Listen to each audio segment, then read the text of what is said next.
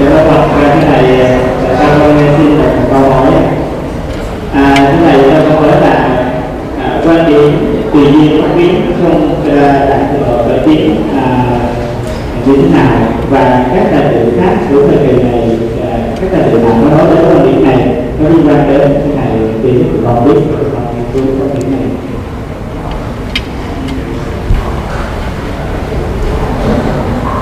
tùy duyên là chạy theo tính điều kiện bao gồm mà môi trường hoàn cảnh à, tha lực và những cái gì đó nó không thuộc về chính mình.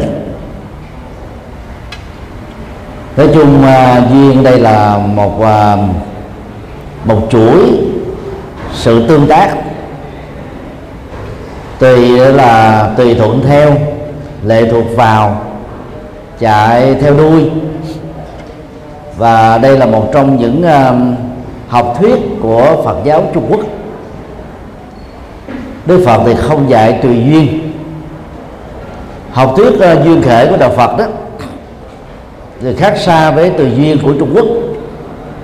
Theo Đức Phật đó, thì uh, duyên đó là một uh, trường tương tác rất đa dạng tương tác thuận và tương tác nghịch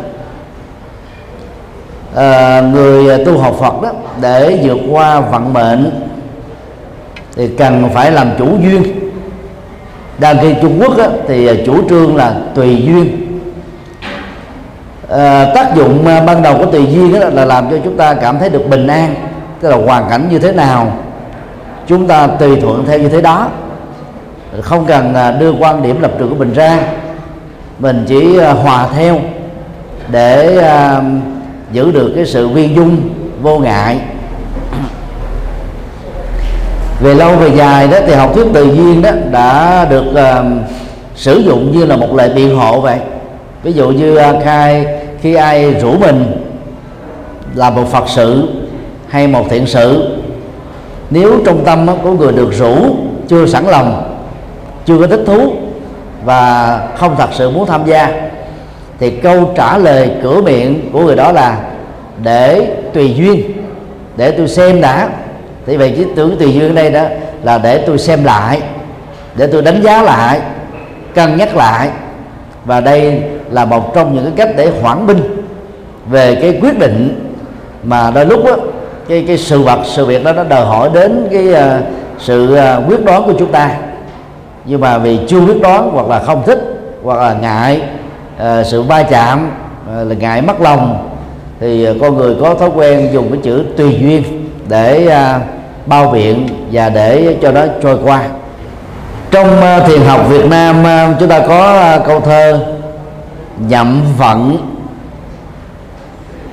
thì thịnh suy, vô bố úy thì cái chữ nhậm vận ở đây đó, cái nghĩa na ná với chữ tùy duyên ở trong à, Phật học Trung Quốc. Vận đây đó là thầy vận thầy cuộc bao gồm hoàn cảnh và các điều kiện nhằm đó là tùy thuận theo.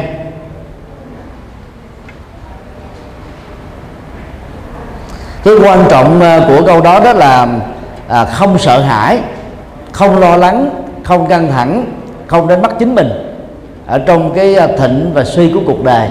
Đó là trạng thái thư thái làm chủ được bản tâm so ra với học thuyết tùy duyên á, thì nhằm vận thịnh suy đó sâu sắc hơn.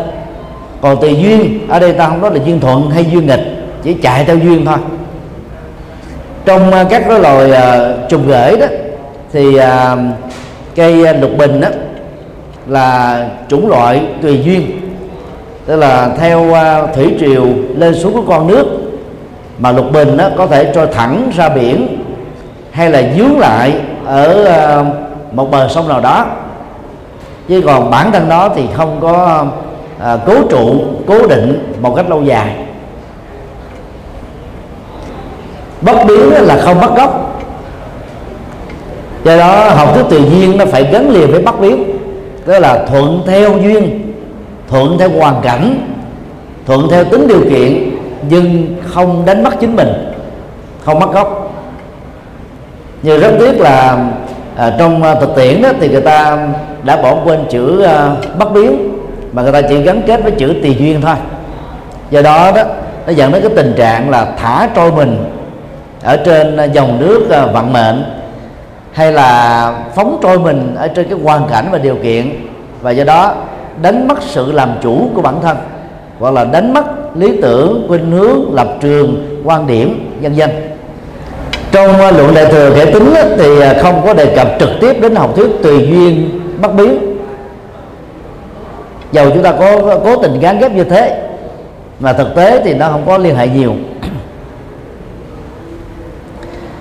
Học thuyết uh, chân như tại truyền tức là uh, tượng trưng cho phật tính hay là tuệ giác trong trạng thái bị trói buộc ảnh dụ đó đó tượng trưng cho chúng sinh cụ thể là con người có tình thức trải qua nhiều kiếp sống mang nhiều thân phận khác nhau.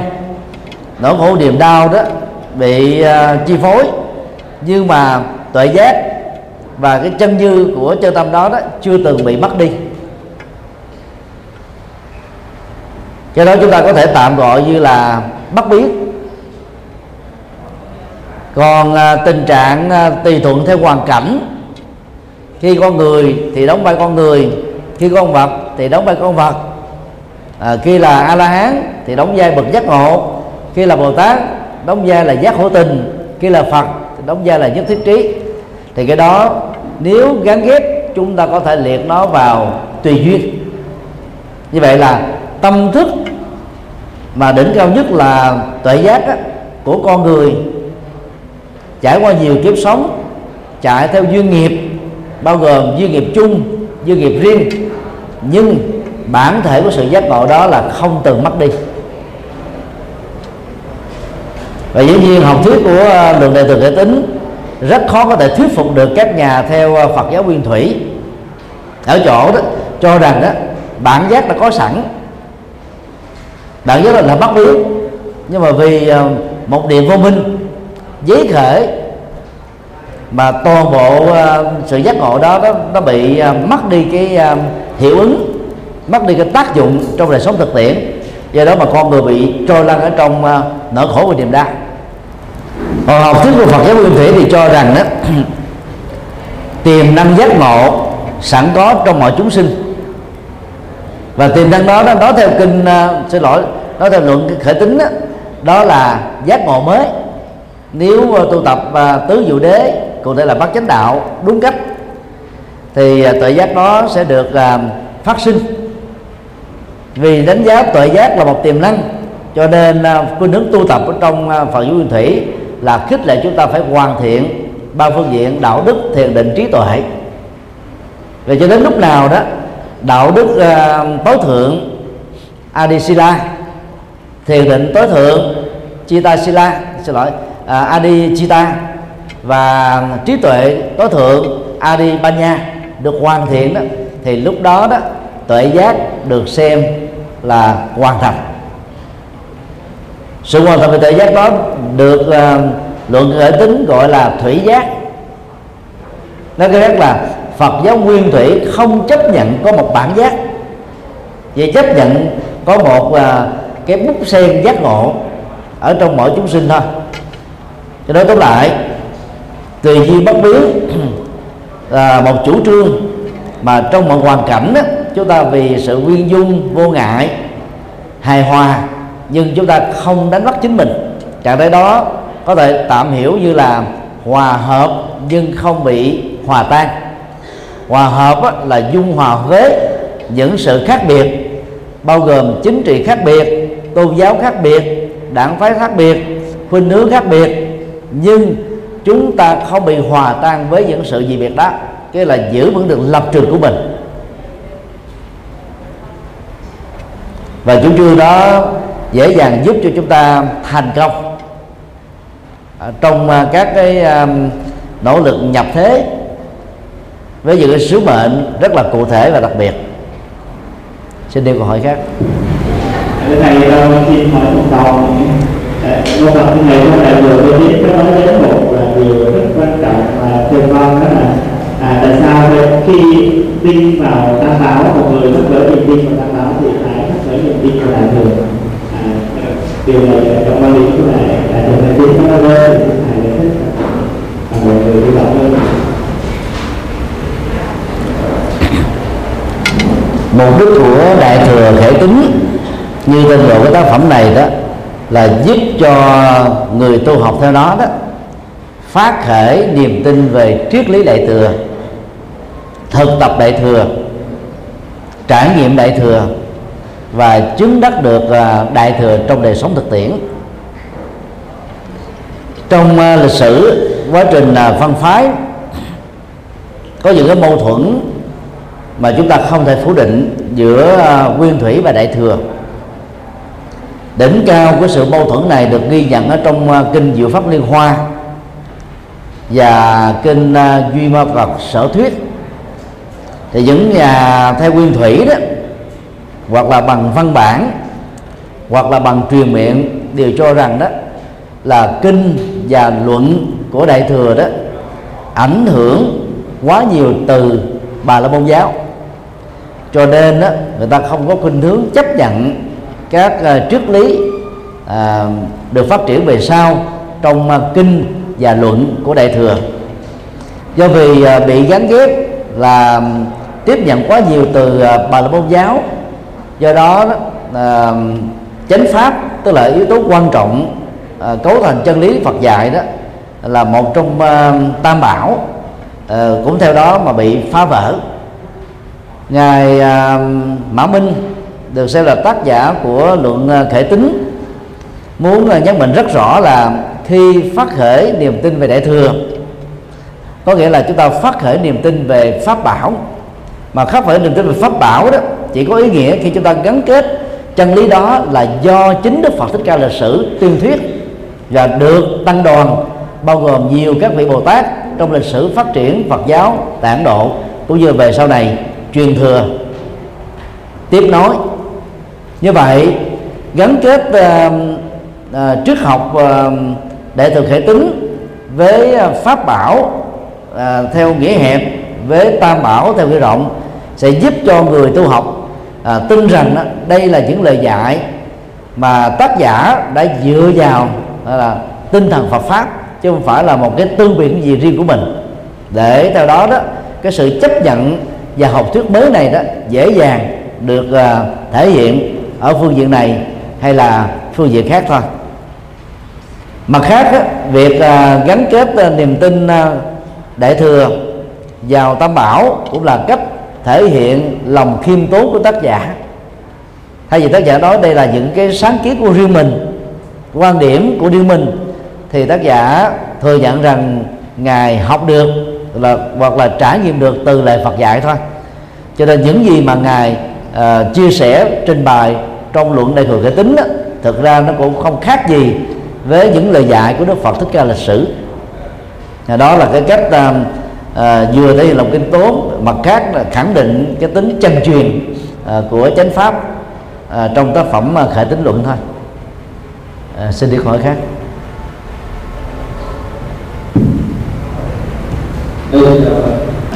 Thưa thầy là cho con hỏi câu là có hỏi hai câu câu thứ nhất là con thấy hôm qua con có đi trên một ngôi chùa là đi lên à, đi học một ngôi chùa của ông à, thầy bạn thì trên đường đi nó có một cái nhà thờ à, đi ngang qua nhà thờ mà cái chương trình của họ tổ chức thì vấn đề để mà lôi kéo quần chúng của đạo thiên chúa thì có thấy nó của họ tổ chức rất là hay.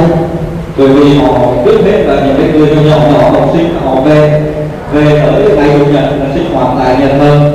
À, cái cái cách này thì mình cũng uh, tín đồ cũng rất là hay thì uh, cứ thầy với những uh, con học viên con pháp hiện đại và chúng con có đi chủ trì một số à, uh, chùa thì uh, xin thầy chỉ dạy những cái phương pháp làm sao để uh, tập hợp được đóng tập sự để duy trì đạo. Và cái câu thứ hai ở đấy các con xin hỏi là trong Phật giáo đại thừa đặc biệt là kinh địa tạng và đây là vấn đề một siêu trong những cái gì này thì thần thức đó gọi là định niệm thì như vậy thì trong cái nguyên quỷ nó có thể hợp không là gì về à, cách thu hút của đạo à, thiên chúa, đạo tinh lành, đạo chánh thống, các tôn giáo này có gốc rễ từ do thái giáo và đạo hồi cũng có gốc rễ từ thiên chúa giáo là giống nhau. Sở dĩ họ có được sự thu hút đó đó, nó có à, ba nguyên do nguyên do một đó. Từ à, thuở nhỏ, cha mẹ của các cháu theo các đạo vừa nêu, xác định và cam kết như là một trách nhiệm đạo đức rằng là họ phải huấn luyện con em của mình trở thành tín đồ của tôn giáo mà họ và cha ông của họ đã từng là một thành viên. Do vậy à, cứ mỗi chủ nhật ngoài cái khích lệ của vị à, à, giám sát giáo dân được gọi là ông trùm giáo xứ thì cha mẹ ông bà trong một gia đình của những người theo thiên chúa giáo tin lành và hồi giáo đó đều ép buộc con mình phải đi nhà thờ. Khi cái gì đó nó được à, tạo dựng thành một thói quen từ nhỏ đó người ta rất là khó quên đó và người ta có cảm giác là thiếu vắng nó khi không có cơ hội tham dự vào cái lễ chủ nhật tại các nhà thờ. Năm à, 86 khi chúng tôi học à, lớp 11 à, tại trường Trần Khải Nguyên đó, thì thầy giáo dạy vật lý đó là người theo thi chúa giáo. Nhưng thầy giáo này và chúng tôi là rất thân với nhau cho đến giờ ra chơi đó thì thầy giáo đó hỏi về Phật pháp. Chúng tôi uh, nhiệt tình chia sẻ. Đến à, khi, chúng tôi đặt câu hỏi đó à, đến nhà thờ thầy có học được điều gì đặc biệt hay không?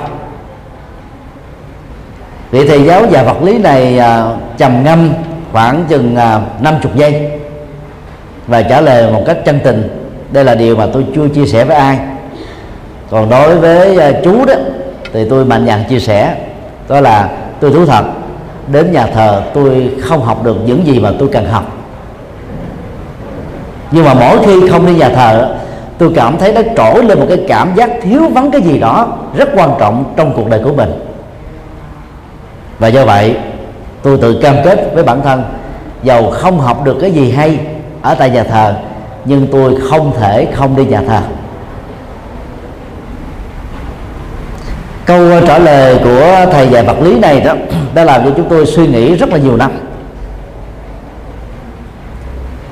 Và từ đó nó mới dẫn đến một cái kết luận là hướng dẫn con em mình làm phật tử từ nhỏ đó, chúng ta không phải mất rất nhiều thời giờ bởi vì các cháu đó thường lấy cha mẹ làm mà mô hình điển mẫu. Cha mẹ làm cái gì thì các cháu tuổi thơ bắt chước theo. Mà dẫn dắt như thế rồi nó thành thói quen khi đã thành thói quen rồi đó. Sau này có muốn bỏ cũng không bỏ được. Về phương diện này Phật giáo Việt Nam nói riêng. Phật giáo tại các nước đại thừa nói chung hoàn toàn thất bại. Tại các nước theo Phật giáo đâm truyền đặc biệt như uh, Miến Điện, Tích Lan, Thái Lan, Lào, Campuchia mặc dù nó không có những cái uh, ép buộc vào tham dự khóa lễ ngày chủ nhật như là thiên chúa giáo hay tin lành. Nhưng mà các phật tử tại cái quốc gia này đó, có ý thức đi chùa rất là thường xuyên. Cho nên trải qua các thăng trầm thay đổi ý thức hệ chính trị nhưng chưa bao giờ họ bị đối diện với sự thay đổi ý thức hệ tôn giáo do cái tác động từ ý thức hệ chính trị mà ra. Cho nên là chúng ta nên học theo cái cách thức uh, giữ gìn uh, đạo Phật ở tại các quốc gia theo uh, Phật giáo nguyên thủy để chúng ta không trải qua các cái thăng trầm mà phần lớn các Phật tử đó hầu như chỉ biết đạo Phật một cách uh, qua loa sơ sài chứ không phải là những uh, Phật tử có thực tập uh, tính thành một cách sâu sắc như là uh, tín đồ của các tôn giáo khác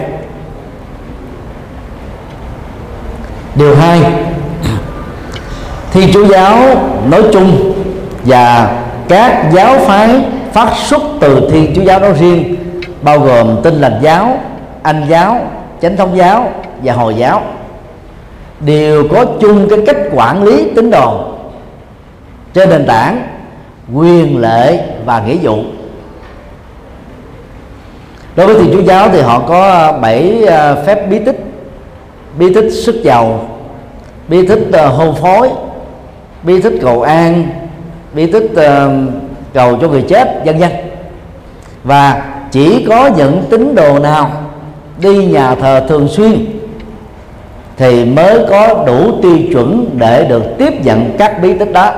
Và các bí tích này đó được gọi là giáo hội Vatican khẳng định đó là mang tính thiêng liêng cần thiết cho đời sống tinh thần và tâm linh của những người tín đồ do vì từ nhỏ họ đã quen ăn các loại thực phẩm như thế tiêu thụ các loại thực phẩm như thế cho nên khi bị trừng phạt à, rút phép thông công à, không thừa nhận là tín đồ nữa do không siêng năng đi nhà thờ hoặc là không à, à, còn được cơ hội để tiếp nhận các bí tích vừa nêu thì họ cảm thấy đó là một cái sự sỉ nhục lớn nhất ở trong đời.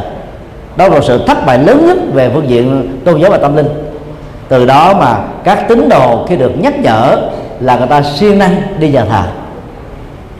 Còn trong đời Phật đó, thì hầu như chúng ta không có các phương pháp khích lệ không đề cao vấn đề quyền lệ và tính trách nhiệm của ờ, người Phật tử.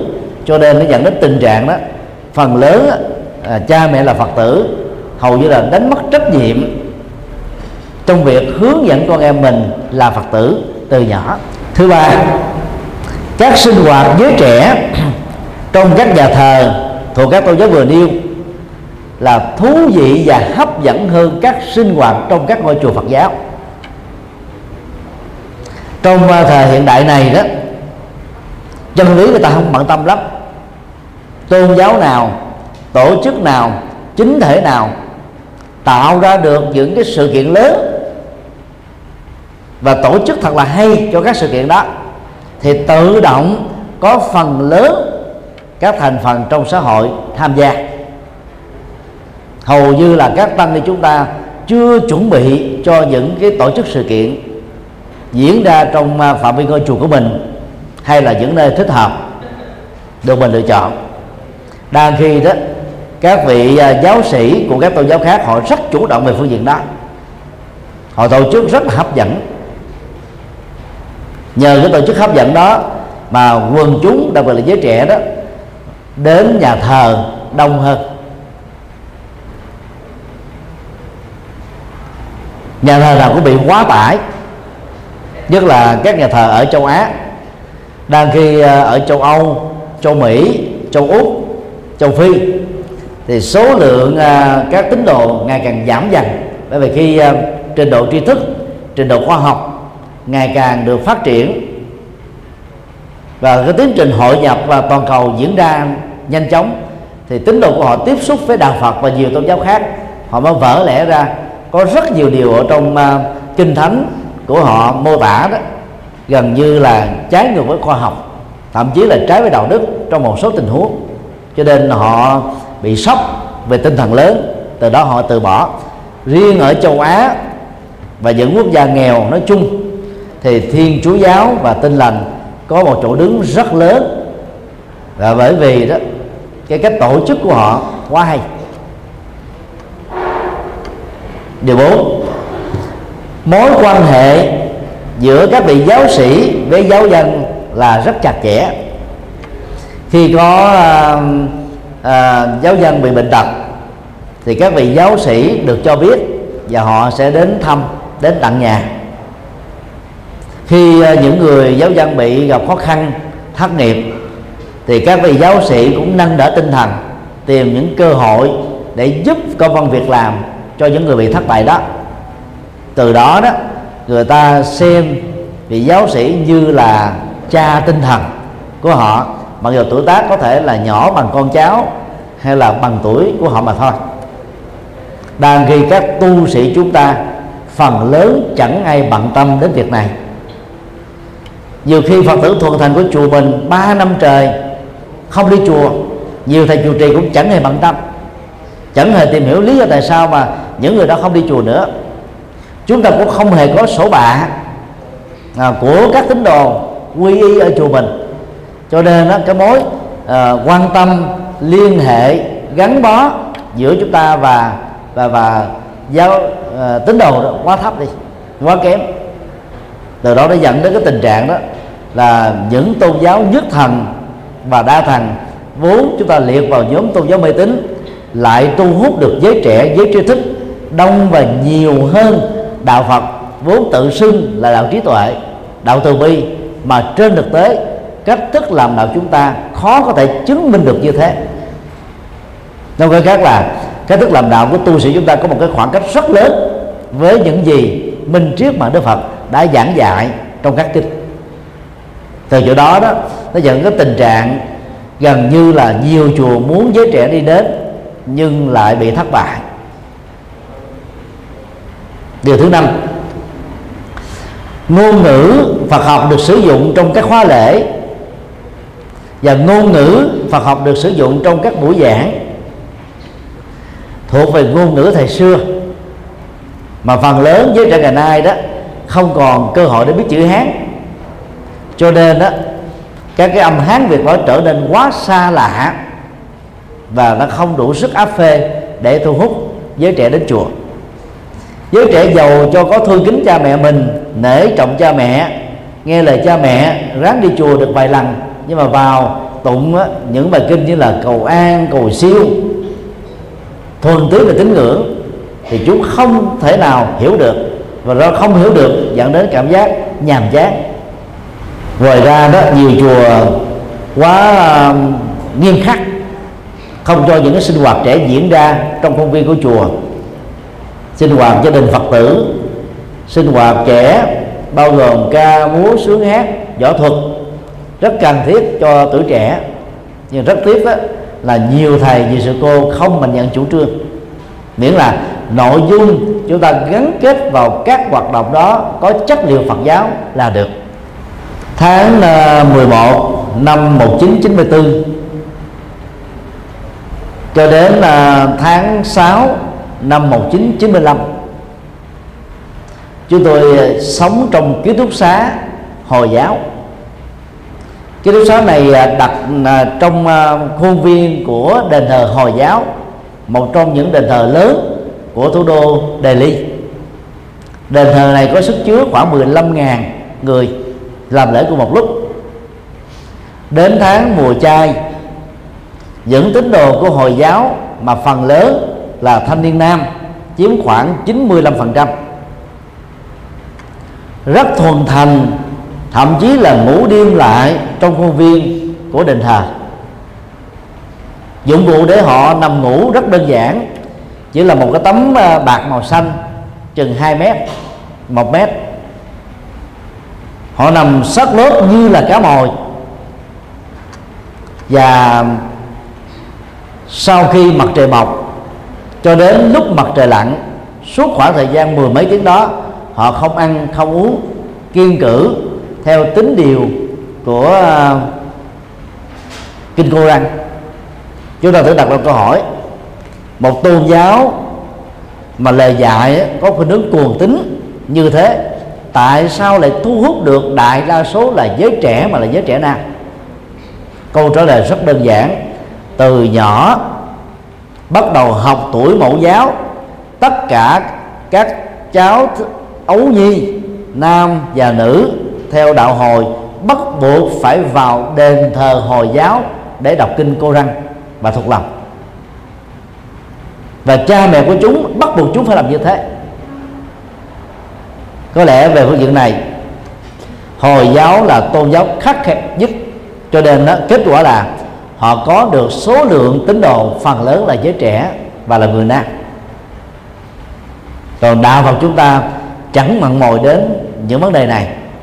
Hay nói cái khác là hệ thống tổ chức của chúng ta quá tệ quá kém và khuynh hướng tu tập của chúng ta là gì? Hướng đến giải thoát. Mà người giải thoát thì hầu như không bận tâm đến việc tổ chức sự kiện nhập thế để làm đạo. Thậm chí khi nhìn thấy những người khác nhập thế qua hoạt động từ thiện qua tổ chức sự kiện qua sinh hoạt văn hóa qua hoạt động giáo dục nhiều người còn nói đây là các thầy tu phan duyên trần cảnh hay nói cách khác là chẳng có tu tập gì hết. Tức là cái ngộ nhận nó quá lớn. Đến độ đó nhiều tu sĩ nghĩ rằng là à, mình chỉ cần ở cái thất cái cốc qua năm suốt tháng gõ bỏ tụng kinh ngồi thiền kinh hành bái sám riêng mình là đã đủ rồi và bằng cái thức làm đạo này nếu không được à, cải thiện chúng tôi e rằng là trong vòng mà 100 năm tới thôi châu Á này đó sẽ cúng dường không đốt nhang các tín đồ của mình cho thi chủ giáo và đến một thời điểm nào đó khoảng 300 năm sau Phật giáo sẽ trở thành là tôn giáo thiểu số ở châu Á nơi mà nó đã từng có hàng nghìn năm gắn bó với tư cách là tôn giáo số đông tôn giáo chính của các quốc gia. Và dần dần nó sẽ bị thay thế bởi bởi bởi cái sinh hoạt hấp dẫn, trẻ trung và năng động của thiên chúa giáo và tinh lành. Về à, câu hỏi thứ hai, đó là học thuyết 49 ngày trong kinh địa tạng có mâu thuẫn hay là chống trái gì với quan điểm tái sinh trong uh, kinh tạng Bali hay không? Chúng tôi xin chia sẻ ngắn gọn như sau. Kinh địa tạng chỉ đề cập một cái dữ liệu rất là đơn giản rằng là thời gian tối đa để một người chết được tái sinh đó là 49 ngày. Và do đó chúng ta được quyền loại suy thời gian tối thiểu để diễn ra sự tái sinh, đó là tích tắc. Trong học thuyết 12 duyên khởi của Phật giáo Nguyên Thủy mà Đại thừa ghi nhận lại và sử dụng lại, thì ba mắt sức đầu đó, nó thuộc về cái cái tiến trình tái sinh, đó là vô minh, hành và thức. Thực ra lúc đó chỉ có một tâm thức nhưng mà được phân tích thành ba phương diện thế nhất phương vô minh cho vị vô minh đó tức là tham ái tiếp tục hoạt động và đó chính là yếu tố dẫn chúng sinh vào sự à, tái sinh tiếp tục. Hành đó là sự vận động vận hành của tâm. Tức là sau cái chết tâm thức con người không mất hẳn mà tiếp tục vận hành. Và khi dùng đến hình ảnh thức đó, thì diễn tả cái trạng thái cái cái tâm vận hành đó đang bắt đầu đi vào trong bào thai để cấu tạo thành một phôi thai. Có sự sống của tâm thức, mặc dù rất là mờ nhạt. Phôi thai lúc đó, nó giống như là một cái giọt máu thôi.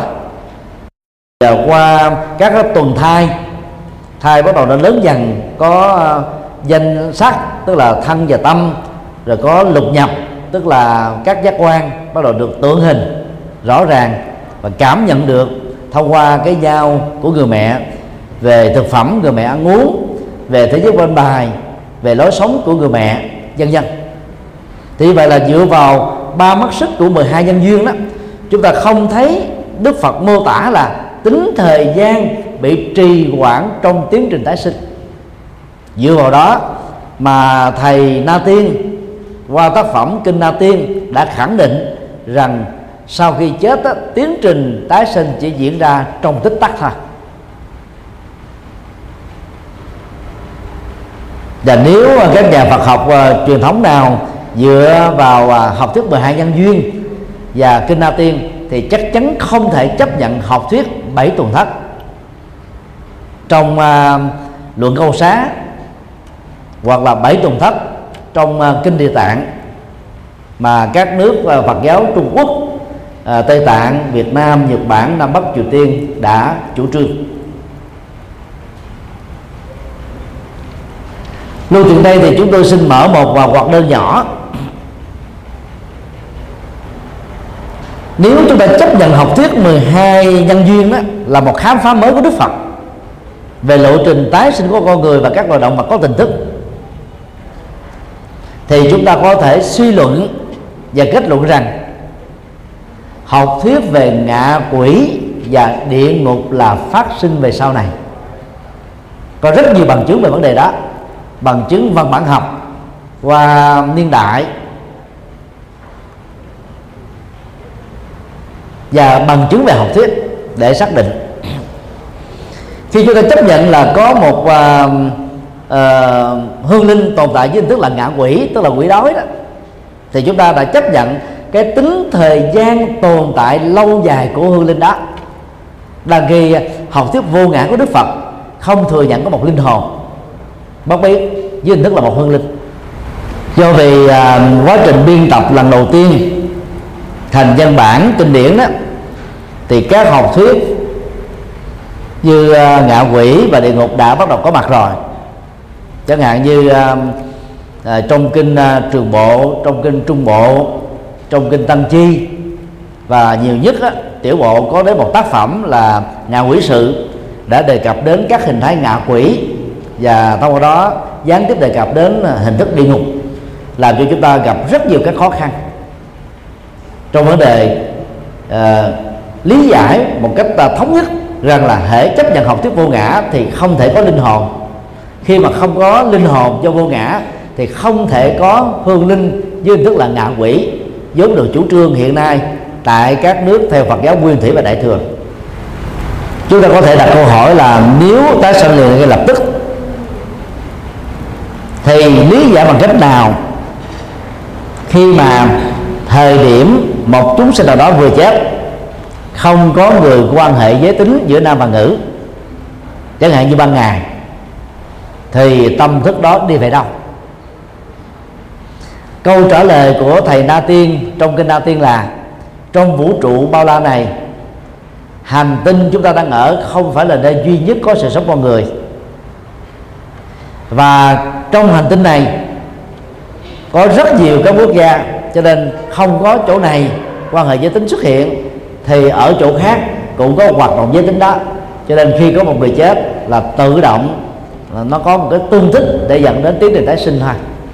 Đó là cái khác biệt rất căn bản giữa hai trường phái Phật giáo Nguyên Thủy và Đại thừa. Và xin mở một đơn là Đại thừa kiểu Trung Quốc. Vì uh, uh, kinh Địa Tạng đó là một cái sản phẩm tư tưởng của Trung Quốc. Dữ liệu văn hóa Trung Quốc đó, xuất hiện trong kinh này. Và kinh này không có uh, bản tiếng Tây Tạng tương đương trong uh, Can vua và Tan vua của Tây Tạng. Nói tóm lại dầu có một cái khác biệt lớn giữa à, đại thừa qua kinh địa tạng với nguyên thủy qua học thuyết mà nhân duyên về sự tái sinh điểm chung nhất mà chúng ta cần phải ghi nhận trong đạo Phật là chết không phải là dấu chấm cuối cùng của cuộc đời. Sự tái sinh theo nghiệp đặc biệt đó là nghiệp à, à, dục ái hữu ái vô hữu ái làm cho con người và các loài động vật có tình thức phải tiếp tục vận chuyển à, ở trong các kiếp sống à, à được chính mình à, gây nghiệp ra thì đó là điểm thống nhất. Để từ đó đó đạo Phật chủ trương cái trách nhiệm đạo đức về các hành vi pháp lý hành vi xã hội hành vi dân sự ở mỗi con người giàu vô tình hay cố ý thể hiện ra các hành động chung hành động riêng à, thuận hay là nghịch tốt hay là xấu à, có lợi hay là có hại cho mình và cho người. À, xin đi câu hỏi khác.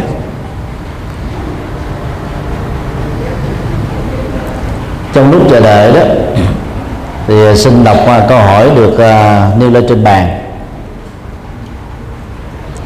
Tăng ni sinh có nguyện vọng đi du học thì cần có những tiêu chí gì để đạt được mục đích đó?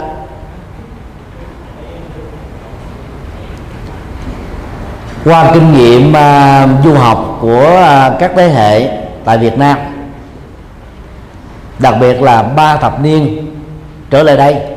Tức là kể từ thời điểm à, giáo hội Phật Việt Nam được hình thành thì phần lớn các tăng ni chúng ta có khuynh hướng đi du học theo um, hai quốc gia.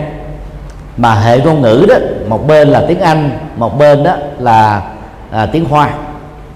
Hệ ngôn ngữ tiếng Anh đó thì à, phần lớn là đi Ấn Độ cho đến đó, gần đây là đi Miến Điện và Tích Lan. Hệ ngôn ngữ tiếng Hoa đó, thì gồm có Trung Quốc Đài Loan, Hồng Kông và Singapore. Ờ, đại đa số vẫn là Trung Quốc và Đài Loan. Để đi du học có kết quả tốt đó, thì tất cả các tăng ni sinh có quyền vọng này cần lưu ý một số tiêu chí không thể thiếu như sau. Thứ nhất, kiến thức ngôn ngữ nơi mà chúng ta sẽ đến đó học. Rất nhiều tăng ni đi học tại Ấn Độ, Tích Lan và Miến Điện. Thiếu sự chuẩn bị tốt về tiếng Anh tức là chưa đủ được năng lực viết nghe đọc và nói. Cho nên đó, sang Ấn Độ Miến Điện và Tích Lan đó, học rất vất vả và phần lớn phải học như cách là học thuộc lòng. Giống như là chúng ta đọc thủ lăng nghiêm đến độ ta thuộc lào mà không cần phải hiểu nội dung của bài kinh thần chú này nói cái gì và cái thông điệp đằng sau bài kinh đó ra sao. Nhiều tăng ni đã làm như thế cho nên đó, qua các kỳ thi cử họ có thể đổ đạt rất cao. Nhưng mà khi về nước thì gặp ít nhiều những cái trở ngại do vì ngôn ngữ đó chưa được lão thông. Và nên tránh cái tình trạng đó điều hai, đừng nên ngây ngơ khi nghĩ rằng sang nước mà mình sẽ du học thì học ngoại ngữ ở đó sẽ nhanh hơn là học ở Việt Nam. Đó là sai lầm cần được điều chỉnh. Chúng ta có thể hình dung à, một người Việt Nam ở Mỹ từ năm 1975 vẫn tiếp tục là người nói tiếng Việt Nam mà không biết tiếng Mỹ số đó không phải là ít. Bởi vì họ không có cái kiến thức nền tảng về tiếng Anh. Cho nên ở Việt Nam á, chúng ta học tiếng Anh đàm thoại, tiếng Anh tình huống, tiếng Anh văn phạm, tiếng Anh giao tiếp. Chúng ta chỉ mất khoảng trung bình 6 tháng là có thể giao tiếp phổ thông được rồi. Đối như vậy đó, thì cần phải học thuộc lòng tiếng Anh giao tiếp tình huống đó nó khoảng chừng 200 trang. Trong đó nó có khoảng hai chục tình huống căn bản khác nhau mà ở bất kỳ nơi nào trên hành tinh này người ta đều phải tiếp xúc như là chợ búa mua vé rồi xe lửa xe máy bay taxi rồi à, hỏi sức khỏe uh, quan tâm thảo luận. Tất cả những vấn đề đó đó nó được lặp đi lặp lại hàng ngày hàng giờ. Cho nên chỉ cần học thuộc lào những câu nói đó với công thức dân phạm đó, một thời gian chúng ta sẽ tự tin và trở thành là những người giao tiếp lưu loát. Cho nên phải đầu tư cái ngôn ngữ nơi mà chúng ta sẽ học, thật là chuẩn khi chúng ta còn ở Việt Nam. Điều ba, đừng chọn những môn, những ngành quá dễ để học vì chúng ta sẽ không học thêm được cái gì mới. Khi à, sang Ấn Độ năm 1994 chúng tôi đã quyết định đăng ký học môn triết học. Kiến thức uh, triết học lúc đó chúng tôi chỉ biết lỡm bẩm triết học Bắc Lenin vì bắt buộc học ở tại đại học tại Việt Nam. Do vì nó là một cái lĩnh vực mới cho nên đó chúng ta phải trâu đầu vào ngày và đêm để đọc để hiểu để cảm nhận để nắm bắt được thuật ngữ mới học thuyết mới triết gia mới quan điểm mới. Và việc học đó trở nên vất vả rất nhiều lần so với những người à, cùng học vào thời điểm đó các chương trình Phật học. Nhưng rồi đó người học cái gì mới sẽ có thêm kiến thức mới. Và do vậy đó biến các cái kiến thức đó trở thành cái công cụ để phục vụ cho Phật học chúng ta sẽ nhìn và đánh giá Phật học một cách sâu sắc hơn, hệ thống hơn. Do đó, cố gắng học những gì mà chúng ta chưa biết. Học nâng cao hay là học chuyên sâu là tùy. Còn nếu mình chọn cái môn Phật học thì học những cái à, phân khoa Phật học, mà trong đó có những cái môn học gần như là mình chưa từng học ở tại Việt Nam, thì cái thời gian đó chúng ta bỏ ra rất là vất vả. Nhưng mà ngược lại đó, chúng ta có những cái phần thưởng rất là xứng đáng sau khi chúng ta tốt nghiệp trở về để phụng sự. Điều bốn, để học được tốt, tuyệt đối không nói tiếng việt với những người bạn đồng học của mình. Cứ gặp nhau là nói cái ngôn ngữ bản địa đó, để chúng ta làm quen. Muốn như vậy theo chúng tôi chúng ta nên chịu khó đăng ký ở ký túc xá. Ở ký túc xá, tiền thuê nhà rẻ hơn, đời sống vất vả hơn. Nhưng mà cái cơ hội giao tiếp tiếng Anh với người bạn cùng phòng và sinh hoạt bằng tiếng Anh với các thành viên còn lại trong ký túc xá sẽ liên tục và thường xuyên. Từ đó, tự động chúng ta giỏi hơn là những người thuê nhà ở bên ngoài năm 92 chúng tôi đã làm trụ trì chùa giác ngộ. Đến năm 94 chúng tôi bỏ làm trụ trì để đi học. Và vào thời điểm đó, khi làm trụ trì, thì cái tài chính chúng tôi tương đối là thuận lợi hơn các tăng ni khác. Nhưng chúng tôi vẫn cam kết không ở nhà thuê. Gần 8 năm trời, chúng tôi đã trải qua bốn ký túc xá cho đến lúc đi về Việt Nam và cũng bằng cái cách ở này trong thời gian bốn ờ, bảy năm đó đó chúng tôi đã mua được bốn ngàn quyển sách khác nhau. Cũng bằng với cái số tiền mà các tăng ni khác có vào thời điểm đó. Đó là do vì mình biết tiện tặng ở cái túc xá. Và cái cái cái, cái cơ hội giao tiếp tiếng Anh đó nó được uh, thuận lợi hơn rất là nhiều. Mà đỡ mất thời giờ. Rồi chúng hòa nhập được với cái văn hóa ẩm thực rồi văn hóa đời sống văn hóa giao tiếp văn hóa ngôn ngữ văn hóa ứng xử của người bản địa. Đa khi các tăng ni ở nhà thuê thì không có được những cơ hội này. Ngoại trừ cái trường đại học nơi chúng ta đến đăng ký không có ký túc xá hoặc là số lượng phòng trong ký túc xá nó quá ít nó không đến phiêu mình thì chúng ta đành chịu vì không có sự lựa chọn khác. Cho nên đó khi mà đi ở ghép phòng hay là ở ghép uh, với một cái căn hộ nào đó thì nên chọn những người ở ghép là những người nói tiếng Anh. Nếu chúng ta học ở nước nói tiếng Anh hoặc là chọn ở ghép ở những nơi mà người ở chung á, là nói tiếng Hoa nếu chúng ta học bằng ngôn ngữ tiếng Hoa thì bằng cách này đó, cũng với thời gian đi du học giống như nhau chúng ta trở nên giỏi hơn những người cùng à, nhóm lứa tuổi học cùng một thời điểm đó. Điều cuối cùng hạn chế giao tiếp với người đồng hương trong thời gian du học. Bởi vì giao tiếp nhiều đó, chúng ta sẽ mất rất nhiều thời gian. có nhiều à, tăng ni khi qua bên ấn độ học rồi đó, vẫn còn nghiện cà phê hoặc là thích trà. Thì ngồi lại với nhau là uống cà phê, uống trà, tâm sự, giải bài chuyện trong nhà, ngoài phố, đủ thứ chuyện á. Thì đâu còn thời giờ để nghiên cứu chuyên sâu được để làm việc đó đó, năm à, 97 sau khi à, tốt nghiệp thạc sĩ à, triết học, chúng tôi đã tách riêng một mình đến Chaniga nơi cách thủ đô Delhi khoảng 220 cây số, sống một mình thôi.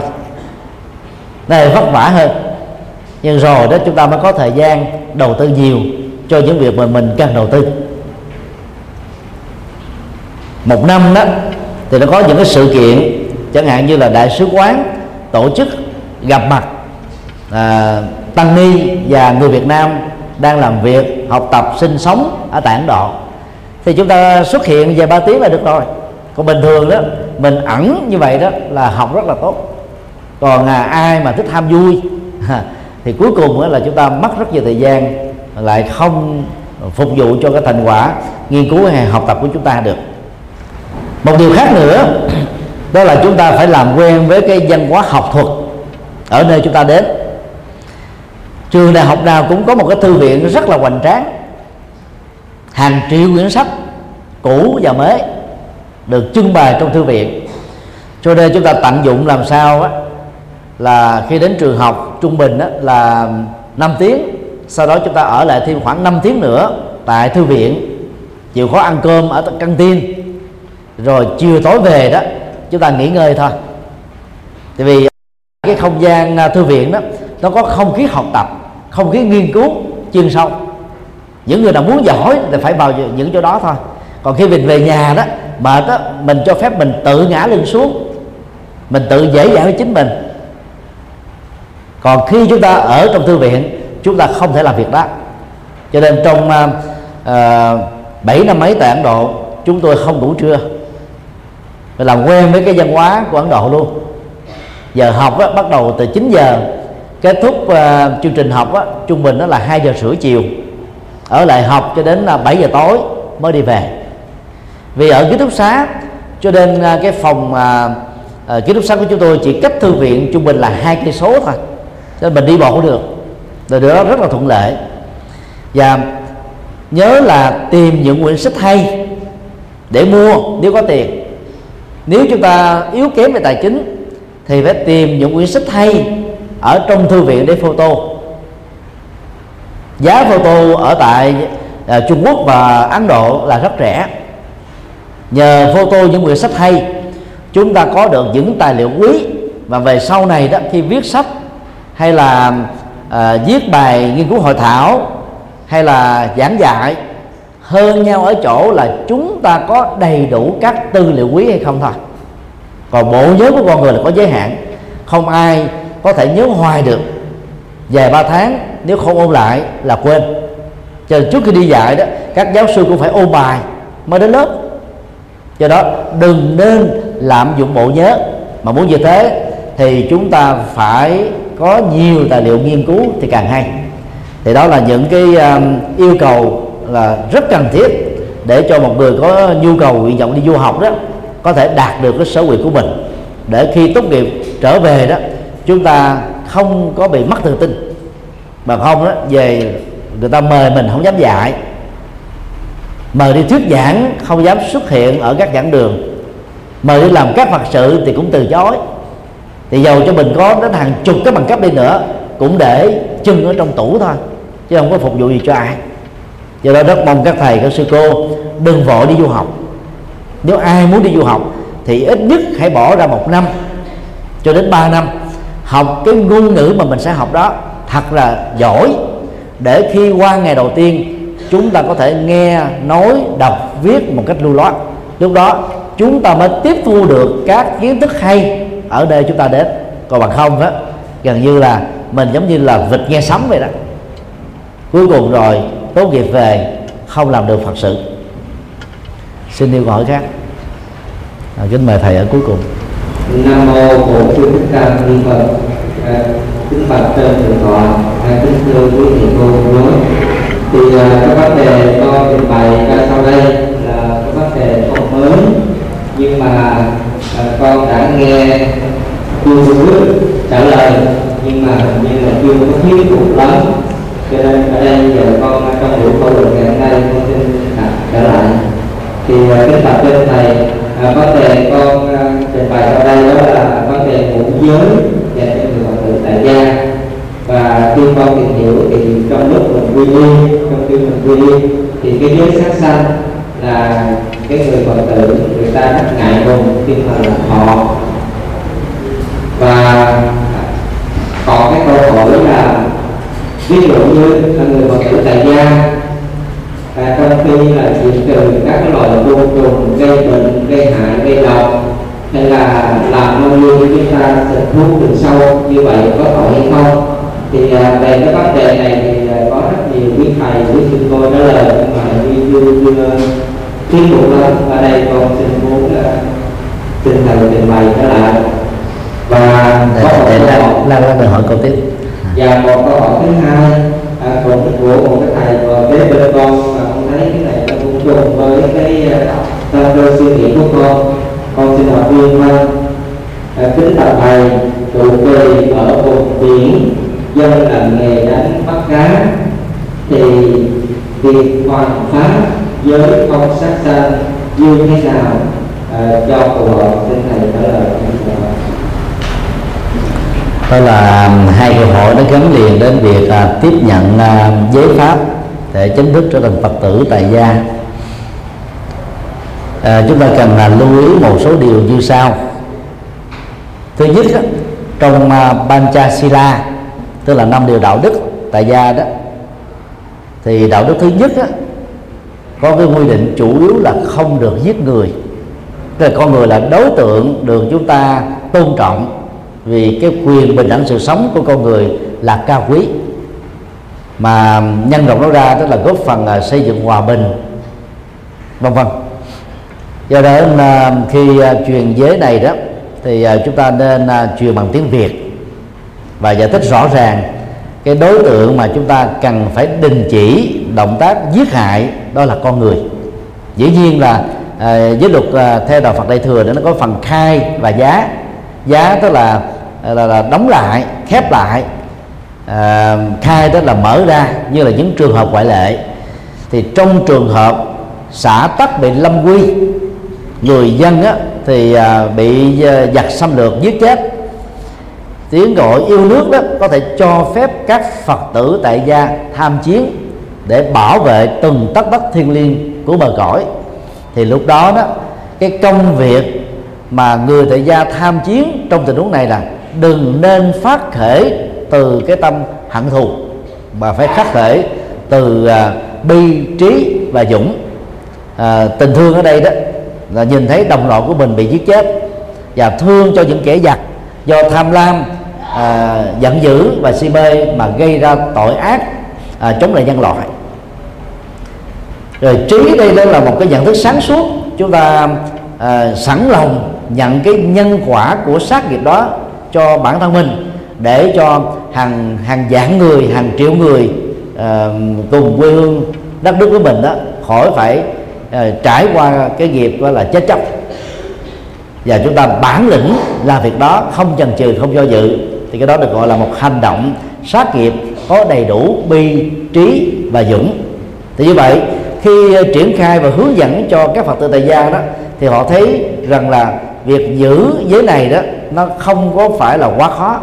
Vì có ai muốn giết người bao giờ? Chúng ta không cần thiết phải triển khai rộng với đó đối với tất cả các loài động vật. Chúng ta chỉ khuyên người tại gia, nếu chưa ăn chay được, thì hãy mua các loại thực phẩm, thịt cá đã được giết sẵn rồi. Cũng giống như các tăng sĩ nam truyền đi khắc thực, các ờ, thịt cá không thấy, không nghe, không nghi vẫn được xem là thịt không có à, nghiệp sát sinh được gọi là thịt thanh tịnh. Thì người tại gia được quyền ăn như thế. Thì như vậy thì họ sẽ cảm thấy là cái giới này là giới dễ giữ gìn chứ không đến nỗi là quá khó khăn như chúng ta tưởng. Trên thực tế đó có một loại giới trong à, năm điều đạo đức là khó giữ hơn hết. Đó là à, giới uh, chung thủy một vợ một chồng. Người nam người nữ OMOPD đều có cái cái khả năng và cái rủi ro là ngoại tình trong tâm tưởng và ngoại tình à, trong thực tiễn. Ngay cả trong tình huống mà người ta không thể giữ được hết tất cả năm điều đạo đức chúng ta vẫn truyền giới cho họ là phật tử. Không sao hết. Họ giữ được giới nào thì tốt cho họ giới đó. Còn cái nào họ không giữ được thì họ chịu trách nhiệm cá nhân khi đã làm phật tử rồi mà giữ không được đó mỗi khi phạm cái điều đó đó, cái lương tâm của họ nó trở nên sai sức và điều này nó sẽ giúp cho họ nỗ lực và cam kết không để bị rơi vào tình trạng tương tự thêm một lần nào nữa trong tương lai. Chúng tôi có quen biết một cặp vợ chồng đã 70 tuổi hoài ở Hoa Kỳ. Ông chồng đó thì à, có thói quen à, châu già thích ngậm cỏ non. Và ông nói thẳng với vợ ông, nếu mà vợ không cho ông làm việc đó thì ông ly dị. Vì quá thương chồng cho nên bà vợ phải đành chiều theo thôi. Mỗi một năm phải cho ông ấy về Việt Nam một tháng để ông tiếng cỏ non. Hai vợ chồng đó đều là à, đệ tử của thiền sư thanh từ bà vợ mới than vãn với chúng tôi rằng là cái à, lần à, gặp gỡ đầu tiên với thiền sư đó thì tôi đó có thưa thỉnh thiền sư rằng là nhờ cái quay đức của hòa thượng nhắc nhở làm thế nào để cho chồng con không còn có thói quen đó nữa. Thì khi uh, truyền giới đó, thì hòa thượng hỏi đến cái điều đó ông chồng nói rằng là không giữ được hòa thượng vẫn cho bằng phái quy sau lễ quy đó thì à, bà vợ than phiền đó là bạch hòa thượng con nhờ quay đức của ngài. Mà giờ chồng con nói là không giữ được giấy đó thì lẽ ra là ngài không nên cho để buộc ông phải giữ. Thì hòa thượng chỉ cười thôi. Hòa thượng trả lời rất từ bi. Ông ấy giữ được bốn điều đạo đức còn quý hơn ông ấy không là phật tử có nghĩa là không giữ điều đạo đức nào. Đó là cái cái cái tội giác của những bậc thầy có tâm nhìn xa. Do đó là khi uh, hướng dẫn về uh, tu học giới đó chúng ta đừng quá uh, trở nên khe khắc đối với người tại gia. Chúng ta làm sao để cho họ thấy được cái giá trị của việc uh, giữ đạo đức? Thay vì mình nói quá nhiều về các hậu quả của việc không giữ giới làm cho họ cảm thấy sợ hãi khó quá nên họ không theo.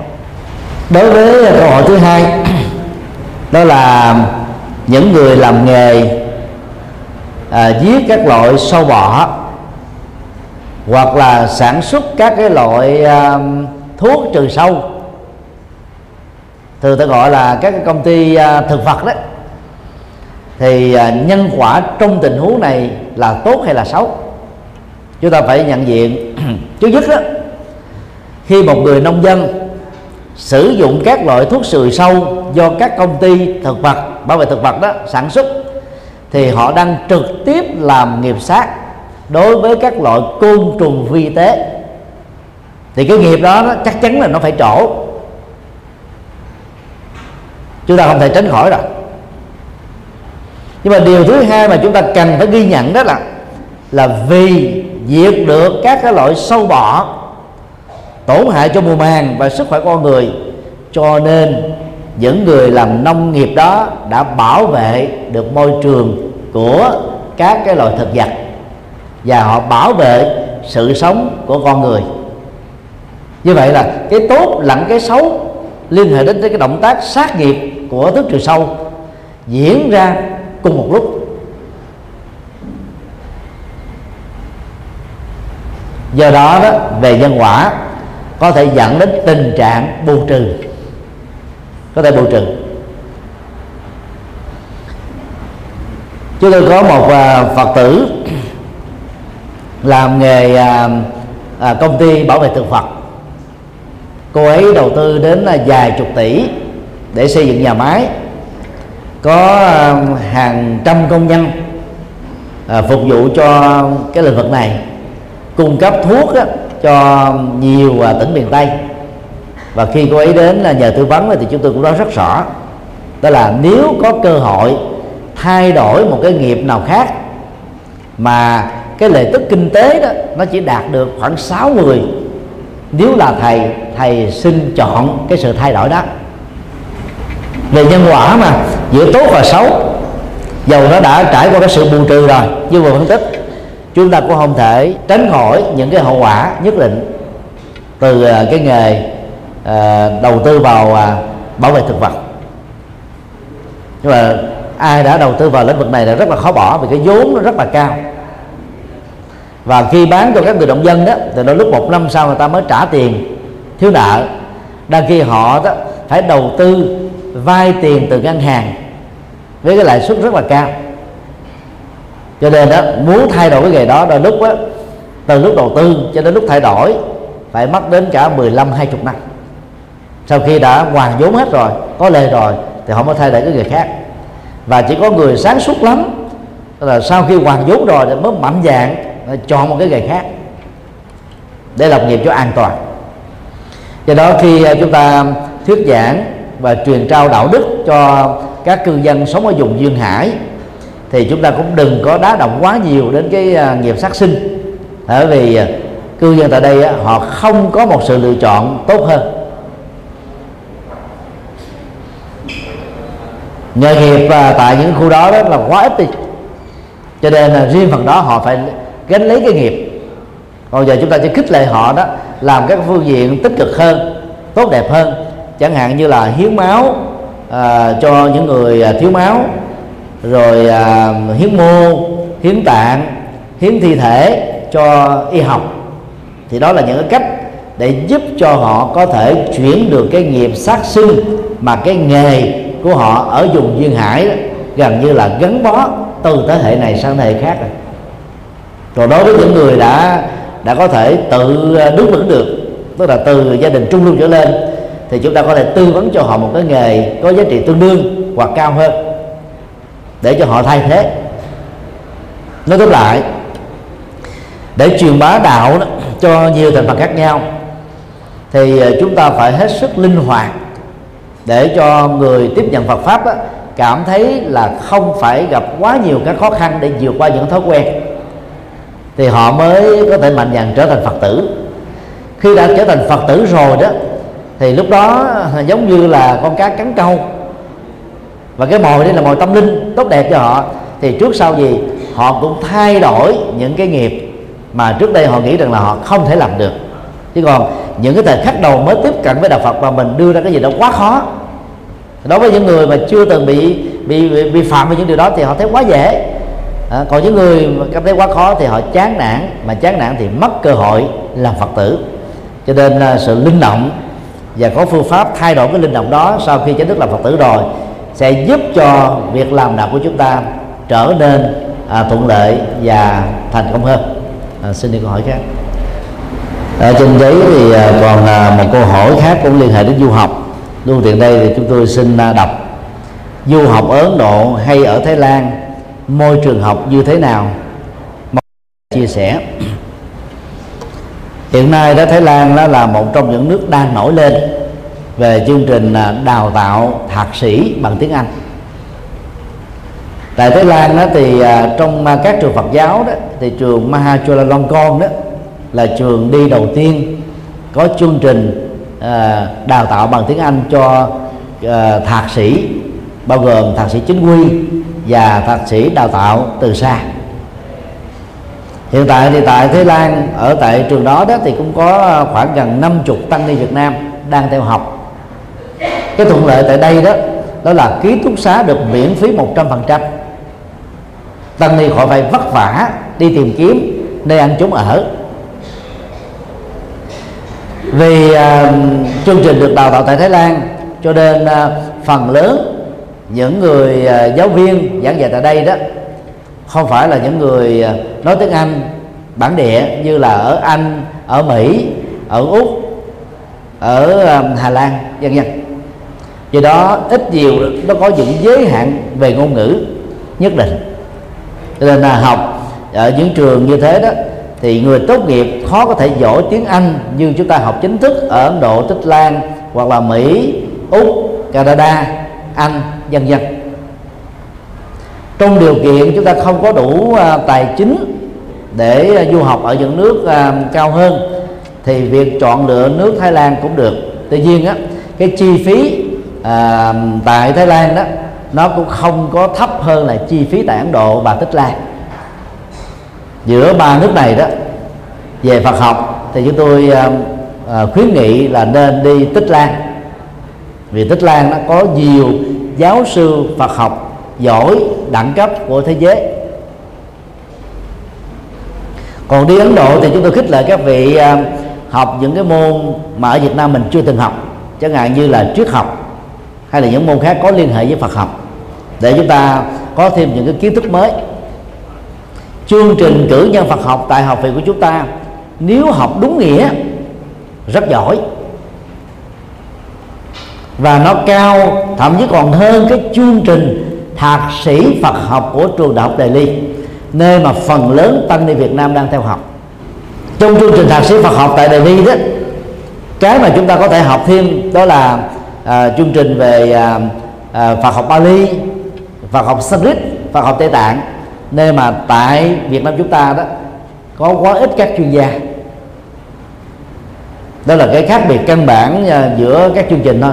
Còn về cái tính chuyên sâu tính bao quát tính chiều rộng giữa trường phái nguyên thủy và đại thừa thì có lẽ chương trình ở học viện chúng ta là tốt hơn rất nhiều so với chương trình của các nước khác. Do đó, bỏ ra từ 2 cho đến 5 năm, học thạc sĩ và tiến sĩ về Phật học tản độ, chúng ta phần lớn sẽ không mở mang thêm kiến thức mới. Nếu như tiếng Anh chúng ta không vững nữa, thì chúng ta lại càng không mở mang thêm những cái à, cái cơ hội nghiên cứu mới. Ngoài cái trường Ma cho Long Con, thì tại Thái Lan còn có những cái trường à, đại học quốc gia, có chương trình đào tạo Phật học chẳng hạn như đại học Mahidol. Hiện nay đang có hai à, à, tu sĩ Phật giáo Việt Nam mình đang học và họ là hai trong số 10 tăng sĩ mà lúc đó chúng tôi nối kết để được học bổng tại trường Mao Con. Sau khi tốt nghiệp thạc sĩ tại đây đó thì họ đã đăng ký học chương trình tiến sĩ dĩ nhiên là học phí à, rồi chỗ ăn chỗ ở cộng lại đó thì một tháng trung bình cũng phải là bảy tám trăm đô cao hơn Ấn Độ và Tích Lan đến hai lần rưỡi. Như vậy là các tăng ni nào thích đi Thái Lan đó thì có thể chọn trường Mang cho Long Con hoặc là những trường đại học quốc gia có bộ môn Phật học. Còn đối với Trung Quốc á, thì à, có hai hệ thống. Hệ thống giáo dục chính quy trực thuộc các trường mà Bộ Giáo dục của Trung Quốc quản lý. Hiện nay học viện chúng ta đã chính thức à, à, ký ghi nhớ về đào tạo với một số trường như là trường à, à, đại học Phúc Kiến trường đại học Bắc Kinh à, viện Khổng Tử học nhân dân và trường đại học à, Phật Quang Sơn ở Đài Bắc. Đó là những cái trường à, trực thuộc Bộ dục Đào tạo của Trung Quốc. Do đó là theo học các trường này đó thì bằng cấp chúng ta được thừa nhận và không phải học lại. Còn các trường à, Phật học à, của à, Phật giáo Trung Quốc và của ờ, Đài Loan đó, thì ờ, có một số ít được thừa nhận bởi Bộ Giáo dục, nhưng mà đại đa số là không thường được thừa nhận bởi Bộ Giáo dục. Thì chương trình học ở tại các trường Phật học này là có phần dễ hơn là chương trình học ở chính quy.